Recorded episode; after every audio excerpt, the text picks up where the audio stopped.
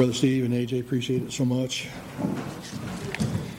Well, I'm visiting a portion of Scripture that Brother Steve preached on a couple of Sunday nights ago. And uh, not that I want to step on his, his toes or anything along the message he preached there, but uh, it kind of goes in line with uh, the uh, ongoing series, The Successful Christian Life. And we've been looking at uh, discontentment and uh, what you like discouragement. And discouragement, yeah. I can't even think what I was preaching. Uh, and, and, the uh, and discouragement, uh, discouragement, and uh, today we look at uh, uh, doubt. And the message is simply entitled "The All Important Question." What is the important question? And so the key verse for us in chapter 9 and verse 28 is, uh, and when he, that is the Father, was come, in, uh, when Jesus was come into the house, his disciples asked him privately, Why could not we cast him out? Why? Well, there's a lot of whys we ask in our Christian experiences, aren't there? I think we need to be very careful and some of those is, why did you let this happen to me, Lord? Why now, Lord? Probably not the, the wisest questions that we could be asking.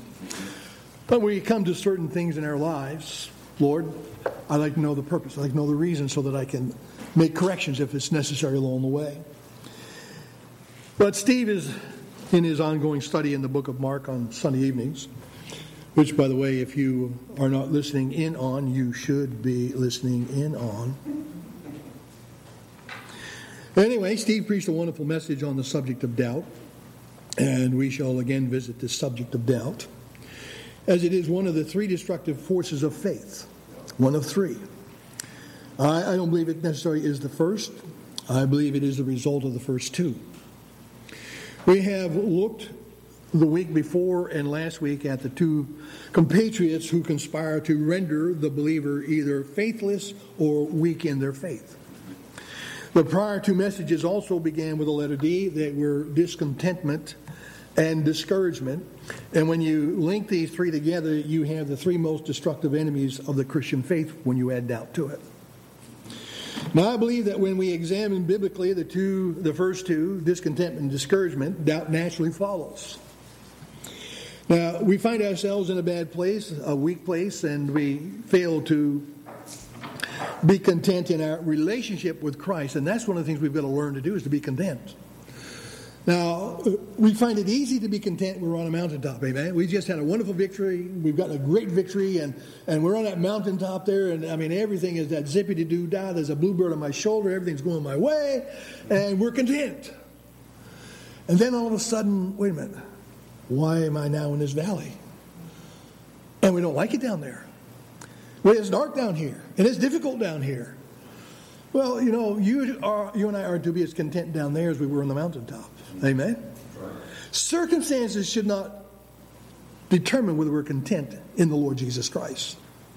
And sometimes we find ourselves going from that mountaintop into the valley because on the mountaintop in our contentment, we, we forget to continue to develop that ongoing depth of relationship with the Lord Jesus Christ. But down the valley, we also we see a need that we, we didn't see on the mountaintop, and we realize that, you know, maybe I have begun to let some things slip that I should not have done. So we find ourselves in a bad place, a weak place, and we fail to be content in our relationship with Christ, and we allow discouragement and disappointments to cast doubts on Christ's love, Christ's provisions, or his promises. When we have confidence that we are in God's will for our lives, then whatever God allows in this pathway is God's will. Amen? I can't be in God's will and, and not have the Lord take me through some valley experiences or through some dark tunnels along the way. Because He has His purposes. They're in my life for a reason, and I've got to learn to be content with the fact that God knows all about it. I may not have the answers right away, but I know that He does. I may not have all the direction, but He does. And so I can be content in Him, knowing that He has a reason and a purpose, and that when all is said and done, I will have at least grown in grace, I will have matured along the way. And so it's the same for allowing times of discouragement. We find that He is all the encouragement that we should need. Now, I know that Rose is going through some tough times, and it's been really a rough road to hoe. But she has always sought to the Lord for contentment, to find a peace that passes understanding in her relationship with the Lord. And so when we falsely believe or assume that contentment and encouragement comes uh, come from our lives being free from all problems and challenges, then we can never fully develop a deep and abiding love and appreciation for who God our Father and Jesus Christ our Savior are.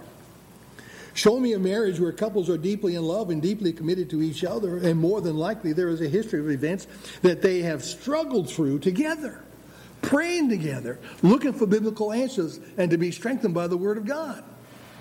But you show me someone whose, whose marriage is somewhat fragmented, or it just seems like everything's spinning out of control. And it's usually because they have not been following their relationship with the Lord as they ought to be. There is usually the husband doing one thing, the wife doing something else, or the, the, the children doing their own thing as well. But the family that, you know, old saying goes, the family that prays together is the family that what? Stays together. Well, that doesn't only mean on a day to day basis, it means that when we're going through difficult times, whether it's of health or whether it's finances or whatever the circumstances that are, that are uncomfortable and, and sometimes uh, maybe uh, nail biting in our lives along, along the way there, that we don't spin out of control and we don't get, get, get huffy with each other. We, we get together and we pray together. Amen? We identify what the problem is and then we pray about the problem. And we pray together until God gives us the answer, until God delivers along the way. And it's the same thing in our relationship with the Lord. That difficult times are not a time for us to close up our Bibles and to, and, and, and to lock the prayer closet up and go do our own thing there because somehow God's being mean to me today. No, it's an opportunity to get into that prayer closet. If it's a little crowded, then find another closet where you and the wife can get in there and pray about the problems together. Amen? And so, those who don't are those who doubt their spouse's love, their spouse's commitment, and usually they grow apart and separate over the issues of life, citing they simply fell out of love. I don't know how anybody falls out of love. You know, it takes work to build a good marriage. And I think you have to work at destroying one too. Sometimes it's just not doing anything at all. But I think that some people just sabotage their own relationship with their spouses or with their family members because it's somehow it seems to be their fleshly nature to do so rather than their spiritual nature.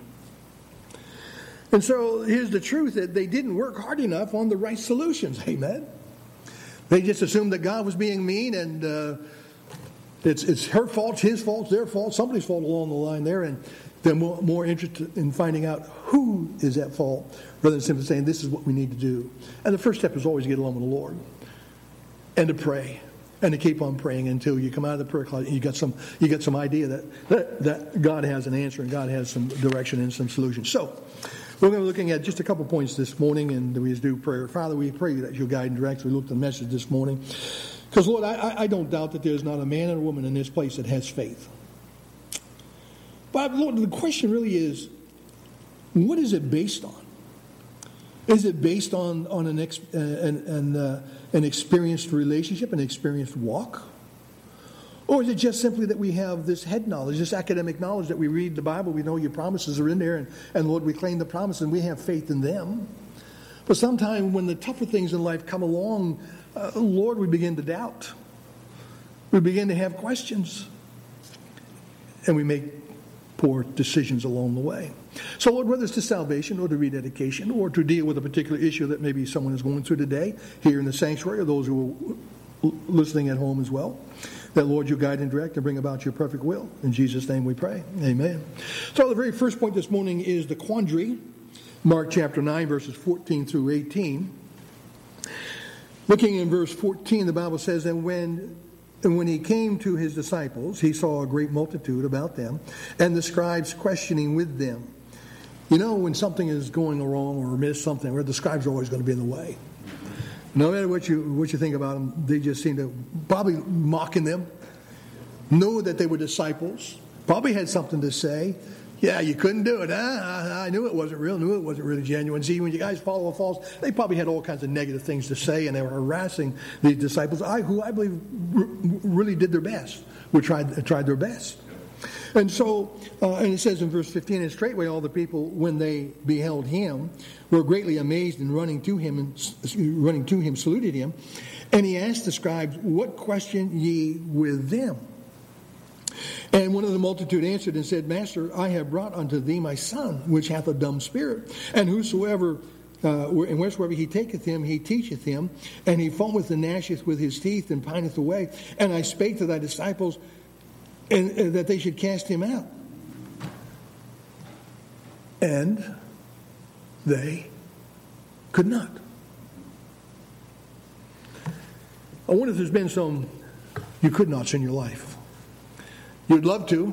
Maybe there's been someone that you've been praying for for so long, someone that you've witnessed to a number of times, and maybe now you've given up praying for them because it's been so long. But they're not saved yet. And you're wondering when God's going to move, or it might just be a health issue. It could be any number of things this morning. But the question asked by the disciples of Jesus is stated in that verse 28 says, Why could not we cast him out? Now, I don't know about you, but there have been times in my life, and I'm sure in some, if not all of our lives, when we've asked this question, why, in relation to some of our past or even present prayers. Perhaps it is a personal issue, a personal battle of thought life. You're dealing with a thought life, something no one else can see, but you know it's there and you're still dealing with it. Maybe it's a health issue, financial issue. Perhaps it is about the lifestyle that your children are pursuing in the world and you're brokenhearted. And you've been praying and it doesn't seem like God's moving. Perhaps it is a spouse who is rebellious or has an alcohol issue or, or one of money issues. Perhaps it is about the need for salvation among family members and you've been praying for so long. And the closer we see are, are getting to the, to the rapture of the church, we're getting more and more concerned. And so you've prayed and you've prayed and you've prayed. It's been years and no answers have come forth yet. Life seems to continue as it has, and you've become wearied, you've become tired, maybe cynical and doubtful in your faith, I don't think God's ever going to save this individual. I don't think God's ever going to deliver me from this health issue. I don't think God's ever going to deliver me from this disease. And so we become doubtful. Well, there are answers to all of these, for sure, and we'll probably touch on some before we end today. But some of the problem is our unwillingness to admit we have a problem and we try to minimize the problem by making excuses. Now, this man had a, had a, had a son who was from child demon possessed. I know that most of you, if you've had two or three year olds, you think they're all demon possessed. they just have to outgrow. But the issue is, is more at hand is that um, we're not willing to identify the problem. We'll, we'll put nice little names on it so that, that people won't think so ill. Now, when I grew up in Bridgton, Maine, as a young boy, it was known that there were a couple of alcoholics in our town. Most of the time you could tell because they couldn't walk a straight line. Other times it was they had a brown bag with a bottle. And that back in the day when they people, people used to be concerned about other people knowing that you were you were, you, you would drink. But we knew that they were, but I'm sure that a lot of people probably had other names for it. They call it a disease, and they call it other things. They don't call it anything but what they, what they should call it, an alcoholic. So if, if it is alcoholism, then we should, we should we would rather say they have a drinking problem because it sounds kinder than saying that they are alcoholics or they have a serious problem with alcohol. So we've got to stop making excuses. This man didn't make any excuses. He said, "My son uh, is acting in ways that is obviously the result of a demon in possession, of being demon, demonically possessed. And so he identified what the problem was, and because he identified the problem, he knew where he had to go in order to get it taken care of. Now, I'm sure he had tried other sources, but they couldn't do anything. The religious leaders weren't able to do anything. The scribes weren't able all they ever could do was cast aspersions one way or the other on whatever Christ did or whatever the disciples did. But nonetheless, this guy, this, this, this father he said, listen, I, my son's got a problem. I want, I want that problem to be taken care of. And so he brought him to the one who could. He brought him to the Lord Jesus Christ. First of all, he brought him to the disciples, but the disciples could not do that. And we'll answer the question why. So, if it is drugs, then we would rather use uh, some other identity other than a, a drug addiction, saying that they are addicts. Now, it isn't only about drugs. Listen, uh, sugar, you can be a, a sugar addict. Um, you can be an addict over a number of things. Pornography is addicting. Anything that somehow affects the dopamine of your mind and your body can become very powerful and addictive. Smoking is an addiction. It's a nasty one, as, as almost all addictions are. But if we can put a kinder, gentler title on them, then we don't feel quite so bad in discussing it or talking with others. But when we get in our prayer closet, we got to be absolutely accurate with the Lord. Say, Lord, my, my daughter or my son has a problem, or my husband or my wife has a problem. We have to identify what the problem is. Now, if it is rebellion, we would rather say that they are just strong willed rather than rebellious. Listen, a strong willed child is a rebellious child. Today's society is always looking for a way to minimize our problems for fear that it somehow reflects badly uh, on our person. I certainly don't want people to think ill of me as a father. I don't want people to think ill of me as a father and a pastor raising my family, knowing that my, my kids are running around town and, and uh, are raising hell every time you turn around. Uh, I had a cousin uh, who had kids uh, that were in the town, and everybody in town knew that the kids were rebel rousers and everything else like that. But uh, his, his wife was in total denial. It cost him his ministry, cost him his family. Folks, we got to understand when there's a problem, we have to be able to identify the problem and be willing to do uh, to do something in attacking the particular problem. And so this father knew that he had a serious problem concerning his son, whom he loved and was in and of himself unable to do anything to help him. So he uh, obviously went out and he sought good help. The village knew his father had a son who was in dire need of help, and yet they were all helpless. I don't know how many come up to him and said, Listen, we'll be praying for you. Or listen, uh, we're going we're going to fast for you. Uh, I don't know that even the disciples said that, other than the fact they probably did pray when they finally, uh, son was brought to them. Uh, we don't see the religious scribes offering anything in the way of help or hope. Uh, and, and they were there, according to verses 14 and 15. They were there and they were chiding with the disciples. The disciples were in a state of bewilderment. They tried, but to no avail. I believe the father seemingly was witnessing the last rays of hope for his son's deliverance. If not the disciples, then who? Who would he go to? Well, Jesus is never very far from where his disciples are. That brings us to the second point, the request, in Mark 9 24. And straightway the father of the child cried out and said with tears, Lord, I believe. Help thou mine unbelief. So it is possible for us to have faith, but maybe the tougher things in life we have certain reservations, we have certain doubts about. It might be something from our past. Well, I don't believe the Lord's going to answer this because of something I did or something I said or something that I got involved in. Listen, if it's under the blood, it's under the blood. Amen? Whatever you've done in the past, if you've got it under the blood, it's under the blood. Move forward. Don't let the devil keep picking at the scab. So there are two things here. The father was at wit's end, and uh, uh, as everything and everyone uh, to this point had failed him. The disciples were his last hope. If anyone could help, surely they could. I mean, if they, they've been with this disciple, they know that the, uh, the Lord, uh, they know that they have done some things together with the Lord. The Lord had done some marvelous, wonderful things, so much that the Bible says that, that the world couldn't contain all the books if they had written about the things that Jesus had done. How disappointing. His faith had brought him to this point, and it wasn't enough. Even as far as the disciples, that, that the problem that existed before them, the challenge that was before them, and even their faith was not sufficient to handle the problem. Now, aren't you glad that Jesus is never very far away? I will never leave you nor forsake you. He's always with you, on the mountaintop and in the valleys. He is with you every step of the way. One can only imagine the types of questions the scribes were asking the disciples. Jesus is always going to get to the heart of our problem. They probably, as I said earlier, chided with them and rebuked them and scorned them and laughed at them a little bit because these were the teachers. They, these were the men who were supposed to be explaining the law of Moses.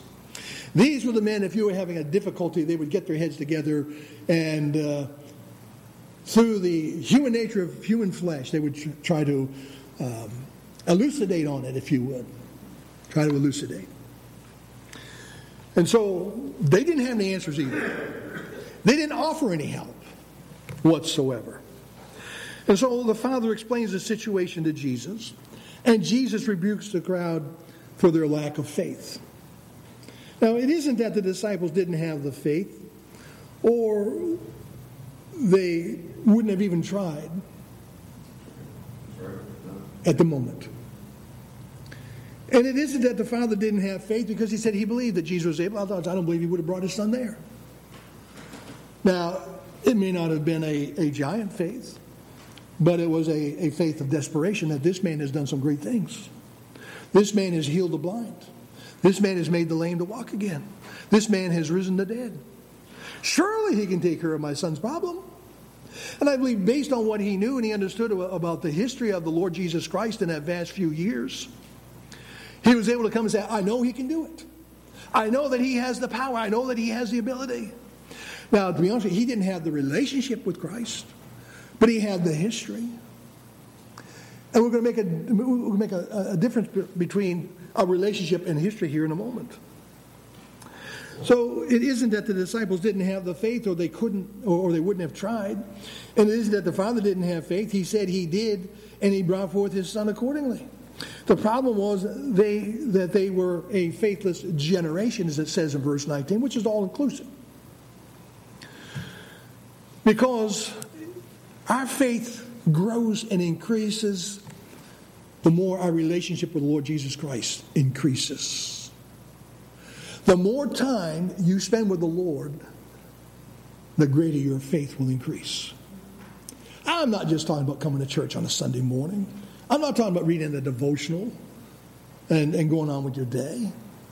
I'm talking about really developing a, a, deep and abiding, intimate relationship with the Lord Jesus Christ. Now, I've been married 59 and, and so many months. Next year, we'll be married 60 years. In that 60 years, I have gotten to know my wife pretty well because we've worked at getting to know each other. Because she's always telling me, she's, I know what you're thinking right now. I know what you're thinking. and she probably does. I don't know. but we have a relationship that we have built for 59 plus years. My faith in her and her prayer and, and, and her prayer life and her walk with the Lord is based on my intimate relationship with my wife spiritually and emotionally. And vice versa, her with me. Now, when we were first married, we really didn't know each other. We thought we did. Now we look back and say, man, what a bonehead. what a dummy. That's why the Bible says, husbands, dwell with your wives according to what? Knowledge. According to knowledge. That means, yeah, you gotta yeah, spend some time with them. Not at one end of the house, or someone at the other end of the house, or, or uh, with a TV caught in between the two of you with a remote. But there are things that you got to do together to really get to know each other. I'll be honest, with you, not everything you're going to find is going to be wonderful either. But because you love them, you have a relationship, you're willing to work on those things as well. So, all of us have a firm faith in God's saving grace. Amen. Any, anybody wake up this morning doubting that if the rapture were to occur, you're going to be left behind? More than likely not. If you have been walking with the Lord, if you have been developing a close and an intimate relationship with the Lord, then you didn't wake up this morning doubting your salvation, nor did you go to bed last night doubting it. There was absolutely no doubt in your mind that if you would have died, that you'd be immediately in heaven with the Lord. And so, as long as we are in the Word of God, studying and meditating and attending regular church services, our faith in the, in the basic disciplines of the faith are without question and without doubt. That's why uh, going to church is, is really important. It needs to be an, an, an, an, important and an integral part of our Christian experience and our walk with the Lord. Listen, if He, the Son of God, thought it was important to go to the temple when the temple was open, then it's important for us to go to church. Amen? We have a generation today that out there, I, am concerned that they don't see any need for it. I don't know if that means that they think they have all the answers for life. I don't know. But my concern is that they're not developing that relationship. Well, they may have a relationship, but they're not developing it. Listen, people can be married and have a relationship, but it's not a developed relationship. It's just a relationship. It's like two ships passing in the night. And so there have been times when we are praying for something or someone that we are careful to petition the Lord for fear He won't answer, and so we ask with timidity. We ask with uncertainty. Well, I don't know if I've been good enough, so I don't know if the Lord's going to answer this prayer or not. Or if there's going to be something from my past that's going to creep up here and the Lord's going to remind me of it. I have, you know, there could be a number of reasons why we come, not boldly, but we come with timidity. Or as James states it in his epistle in James chapter 1, let's turn to James chapter 1.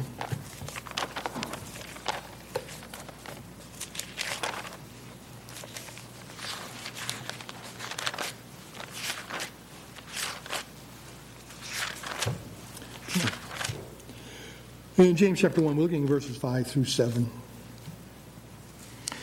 If any of you lack wisdom, let him ask of God. I don't know anybody who has the amount of wisdom in and of themselves without saying, Lord, I need some wisdom. I need some wisdom so I can be the wife that God wants me to be. Lord, I need the wisdom so I can be the husband that God wants me to be. Lord, I need wisdom to be the father. I need wisdom to be the grandfather. Lord, I need wisdom to be the pastor that you've called me to be. Because in and of myself, it's just not up there by itself. But it comes from the Word of God. And it comes from our walk with God. It comes from the indwelling Holy Spirit of God who imparts to us liberally. Because he goes on and he says there in, uh, in uh, verse uh, uh 5, he says, uh, if any of you lack wisdom, let him ask of God that giveth to all men liberally and upbraideth not, and it shall be given him. But let him ask in faith. Nothing what? What does it mean not to waver? Steve, did you touch on that? No doubt. Okay, good. I just want to make sure they're going to get double dose. Wavering is the idea of uncertainty. You're not even sure if God's going to hear you. You're not even, you're not even sure if God cares. Why would God want to answer this prayer for me? And so we, we ask wavering with uncertainty. Now, I don't believe it's wrong when, you're, when someone is sick and they may be sick unto death and you say, Lord, if it's your will to heal them. Because God doesn't always heal, does it? Because sometimes it's not God's will to heal. The Apostle Paul wanted to be healed because he felt that, that, that whatever problem he had was, was, a, was an encumbrance to his ministry. And he says in 2 Corinthians chapter 12, he said, I, I besought the Lord thrice to take care of this encumbrance that was, that, that was somehow I felt was a, was, a, was a hindrance to my ministry. Three times. Finally, God said, No, not going to do it. That's, that's the NIV version, by the way. Now, he simply says, No. My grace is sufficient for thee. That's the right version, the KJV version. But my grace is sufficient for thee. And the Apostle Paul accepted that. He said, I will be content because it is your will that I endure with this encumbrance. And it made him stronger. Because he said, When I am weak, then am I strong because I knew that I had to repair to. Listen, if I was going to communicate to people effectively the Word of God, then I, am going to have to depend on the Lord. And in his life, going from being a Pharisee to being a, uh, the greatest missionary in all human history, The man knew that every step of the way he needed the Lord Jesus Christ. And he knew that he needed to develop a relationship with the Lord so that he could have confidence and that God would work through his life in spite of the problems, whatever they might have been. So Gazana says in verse 7 For let not that man think that he shall receive anything of the Lord, because a double minded man is what? Unstable in all his ways. Either, either you believe God can or you don't believe he will. I would rather believe that God not only can, but that God will if it's within his will for my life. Otherwise, he's got some other thing that he wants me to learn. So, as redeemed of the Lord, we can in faith believe, come boldly, as Hebrews 4.16 says, let us therefore come boldly unto the throne of, of grace, that we may obtain mercy and find grace to help in time of need.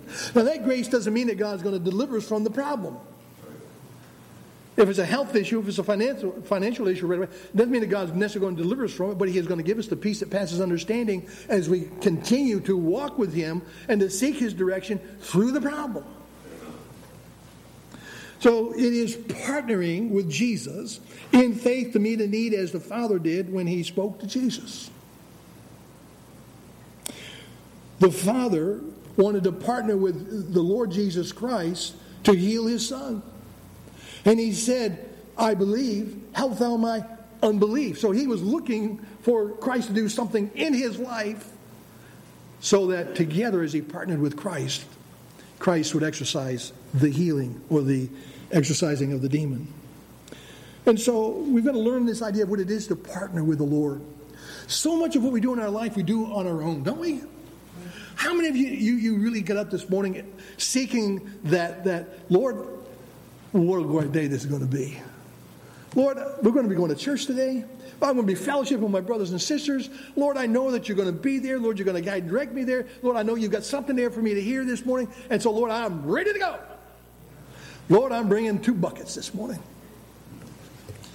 And because you're partnering with the Lord, you're expecting the Lord to also minister that relationship, even as I do for my wife, as my wife does for me. She is a minister to me as I am a minister to her. And in that ministry, our relationship grows and grows and grows and grows.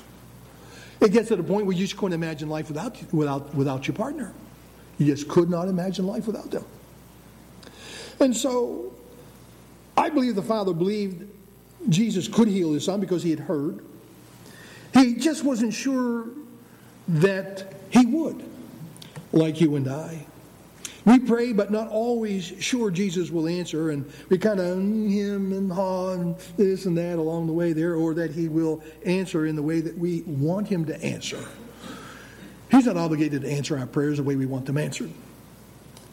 He will answer, as we mentioned about the Apostle Paul. So just know this. I'm sure that this is why when we pray, the doubt is not that he can't answer, but that he may choose not to do so. And we just couldn't imagine that. So Jesus always answers our prayer, not always in the way that we would like or think that he should, but he always answers. I already mentioned the Apostle Paul. You can pick it up in 2 Corinthians chapter 12 and verse 8, or chapter 12, verses 9 and 10. But never doubt the wisdom of God in dealing with us and our requests. Never, never, ever doubt God in the way He deals with us and our prayer requests. Folks, there are some times in the Christian life that require us to be in a very tight relationship with the Lord our God. Not casual, not an occasional reading of the scriptures, not an occasional uh, lay me down to sleep, I pray the Lord my soul to keep. Not a, not a casual rub a dub dub, thank you for the grub, or whatever it is that some people might say. We don't refer to him as the big guy in the sky. No, not at all. But when we develop that tight relationship, so that there are never any hesitations or any reservations whatsoever, when we come in our prayer closet to those prayer requests, to know that God will do the thing that's right because God can do nothing less than do the thing that's right. And so, folks, as I said, the closer I, re, the closer our fellowship, the more intimate our walk, the greater our humbleness, the greater our power in the exercise of our faith. It's the way it works. That's very biblical, very scriptural. The closer our fellowship, the more intimate our walk, the greater our humbleness, the greater our power in the exercise of. Oh, but wait a minute, preacher. If, if I do that, I won't be able to do some of the things that I like to do. You know, there's a greater joy in. We sing the song. There's joy in serving Jesus. You will never, ever, this side the rapture, experience the kind of joy that Christ can bring to our lives when we do what He wants us to do the way He wants us to do it. Amen? You look around in this world and it seems like they're having such a good time, but someday they're going to wake up and to realize that they blew it. They were so busy trying to find something in the world that they could not find because it's an endless, it's an endless battle, it's an endless journey. That when you come to the Lord and Savior Jesus Christ and you draw close, how intimate must Enoch have been to one day be walking with God and boom, he was translated to heaven? Or Elijah. How close must his relationship have been? The man Moses, he had to develop a close and intimate relationship with the Lord because of all the things that he had to deal with. He could not have done what he did, accomplished what he had accomplished, if he had not had that close, ongoing, intimate relationship with the Lord his God. And so we've got to, we, we have to put off this casualness, this casual attitude, this uh, blase sense that, well, I don't really need to go to church, or I don't really need to read my Bible, I really don't need to pray all that much. I'll wait between, uh, I'll wait until I get between a rock and a hard place, and then I'll pray. Too late. More often, it's too late. I want to know that I am where I ought to be when I get between a rock and a hard place. That is something that sometimes God allows. And so the disciples question in Mark chapter 9 and verse 28. Why could not we cast him out? And Jesus' response to them in verse 29 is, And Jesus said unto them, This kind. So we know that there, there are some areas where basic faith can, can, can cover the issue. But there are some issues that are going to come into our lives that require much more than just a casual faith. It's going to take a deep, abiding relationship with the Lord Jesus Christ to deal with it. And so he says in verse 29 this kind can come forth by nothing but by prayer and fasting. Time in labored prayer. Not a simple request, but quality, quantity of time in prayer. Fasting, also, not just, not just quality time, intense time. Sometimes we get into our prayer closet and we don't even know how to say it. And thank God for the Holy Spirit, amen, who will present our moanings and our groanings before the Lord. Many of us, we can't even moan and groan in our prayer closets because it takes too much time. And so, fasting, a willingness to set some time or set something aside or to set some time aside for intercessory prayer. Fasting can be a wonderful experience of getting close with the Lord. Once you get past that, that grumbling and the murmuring and the groaning of the tummy, and the feel like you're going to die if you don't get something to eat in the next minute or two. But you give maybe the Lord, some people tithe a meal a day and spend that time just with the Lord. Some will give maybe a, a day a week. Some people may give a week or so. It depends on, you know, I, the process of fasting is not about getting what you want to get, but getting to where you need to be. See the difference? Fasting is about you and I getting to where it is that we need to be in our relationship with the Lord. And so I'm, I'm going to leave it here.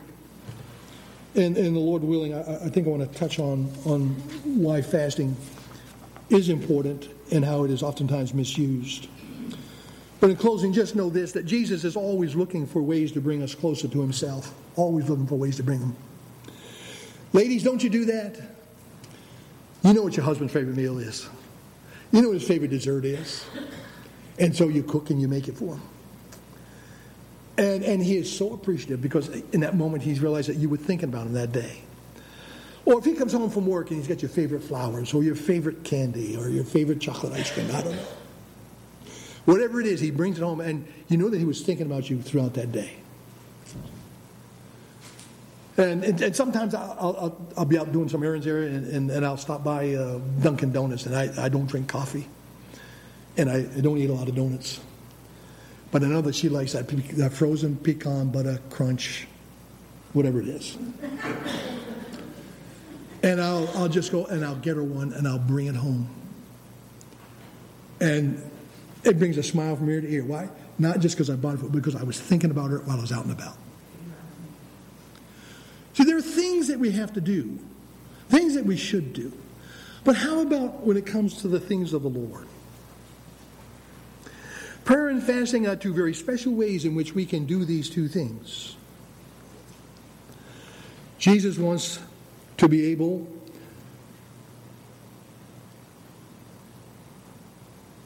Jesus wants to be able to use us so as people who see us interact with us, that they see Jesus and the power of Jesus at work in our lives. Isn't that really what's behind uh, the Sermon on the Mount? Let thy light so shine before men that they may see your good works. And glorify who? Your Father. Why? Because the work that they see is an acknowledgement that you probably wouldn't have been an individual who would have done those things that way, but that must be God at work in your life. And it should be evident. And so think of it this way our faith is to be the way many people will think of faith. Have you ever, have you ever used that? I wish I had their faith. Have you, ever, have you ever used that expression? I wish I had their faith. Why would you wish when you can? I mean, he doesn't withhold that from anybody. If you want to have that kind of faith, the kind of faith that moves mountains, then get close to the Lord. And so, when it's feeble, then it's ineffective. And that is the image that people will have of you and faith is that, that it's feeble. They, be they our children, our spouse, our friends or family won't be able to envision greater or better things because you don't believe it yourself. On the other hand, if our relationship is a deep relationship, then our faith will grow by leaps and bounds, and folks will be able to envision greater and better things, especially our children. I love the fact that the kids would come and say, Mom, I got a test today, pray for me today. She'd ask, What time's the class? And she'd pray. I would say, as a typical father, if you didn't study, it's not going to work. and I say, listen, if you want God to help you, you got to you, you have to put some effort forward. You got to study yourself, amen. And that God would help you to remember the things that you studied. So doubts are due to a weak relationship with the Lord our God. That's what it is. It's a weak relationship. And it doesn't need to be. Have a strong, vibrant, close, intimate relationship with you because that's what God wants with you. Father, we thank you for this time that we can be together. Lord, a, a quick reminder and a follow up to uh, Brother Steve's message when he touched on this as well. Lord, sometimes it is good that we hear something twice because, Lord, it enables us to remember uh, a little bit more. But Lord, I know the expectation of the folk here at Calvary and those at home viewers as well. And that is that I would have this relationship. Lord, so many times in the ministry, I've had people come to me and say, Preacher, would you pray? And, and, and Lord, I'm more than glad to do so. But Lord, if, it's, if their expectation is that I can accomplish something that they could not accomplish, Lord, may we all be mindful that any one of us can have the relationship that Enoch had, or Elijah had, or that Moses had, or that Paul had. We can have that close, intimate relationship where there are no questions about, Lord, your abilities and your powers and your love and your promises. Just to name a few. But Lord, I pray that each and every one of us will be encouraged to understand and to see the necessity of not a, a, a quick and a glib, as oftentimes we do, a, a, quick and hasty prayer, just so that we can say that we did it. Lord, forgive me for the times that I have been uh, uh, slack in, in this area as well. Lord, sometimes the agenda seems overwhelming and, and we just kind of give our Bible reading a lick and we give our prayer life a lick and we won't go on and wonder why we don't have the power to be able to accomplish what you've called us to accomplish. Lord, forgive us of that. But Lord, may we be challenged before we leave here today to truly, truly so surrender our lives that, Lord, you can do great things and accomplish great things through us. Heads are bowed and eyes are closed as Diane quietly plays on the piano. And I you today, what is it? I, I, I, there is no such thing as a faithometer. But I believe that between you and the Lord, you have a pretty good idea of where that faithometer is. Whether you have barely enough faith or sufficient faith, or whether you have great faith. Preacher, pray for me in closing. I want to have that great faith. I, I, I, I want that, that drive. I want that passion to have that relationship, that intimate, close relationship with my Savior, my Lord and Savior Jesus Christ, and with God the Father. Preacher, pray for me in closing. That's my desire today. That's my desire until Jesus comes and I can finally see him. So that I can say with the Apostle Paul, I am betwixt two things to be present or to be absent. And to be present with you, he said it was, it was, it was more needful. But his heart's desire was to be with the Savior who redeemed him and saved him. And that should be our great longing. That should be the great passion of our soul. Not just try to muddle through another day, but to go through the day hand in hand with the Lord, step for step, word for word, and breath for breath, heartbeat for heartbeat. To do it with the Lord. Preacher, pray. Pray for me today. Maybe you don't know for sure if you got a home in heaven. Well, listen, don't, don't, don't let the devil blind you to the fact that there's only one way. Jesus said, I am the way, the truth, and the life. No man cometh to the Father but by me. You better get serious and take him at his word because when he comes and raptures the church, it's too late. It's too late. Preacher, Pray for me. I do not know where I'm going to spend eternity. Would you pray for me this morning that I'd understand it and I would see it? Those folks at home, you can make the same choices, the same decisions right where you are. You can come to know Christ as your personal Lord and Savior there as well as rededicating your life. You can do that. Well, Father, again, we thank you for this time that we could be together and gathered around your infallibly preserved word. Praying that, Father, you'll guide and direct throughout the rest of this day and, for that matter, until you come and gather us unto yourself. Lord, I think of my wife at home and thank you that she is recovering. Pray that she'll fully recover and be herself before this day is even over. But Lord, for all of us today, may we go forth from the house of the Lord, exuding, if Lord, hemorrhaging of faith that knows no bounds because of our relationship with you. And Lord, we'll give you the praise and the honor and the glory. Father, dismiss us with thy blessings, we pray. In the name of the Father, in the name of the Son, in the name of the Holy Ghost. And all God's people said. Amen. Now, usually this is why I say be here at 6 o'clock tonight because Steve's preaching, but Steve's got to be up first thing in the morning, heading out there, and so I have chosen to preach tonight. And uh, if you want to know how to pray for your pastor, be here tonight. Amen.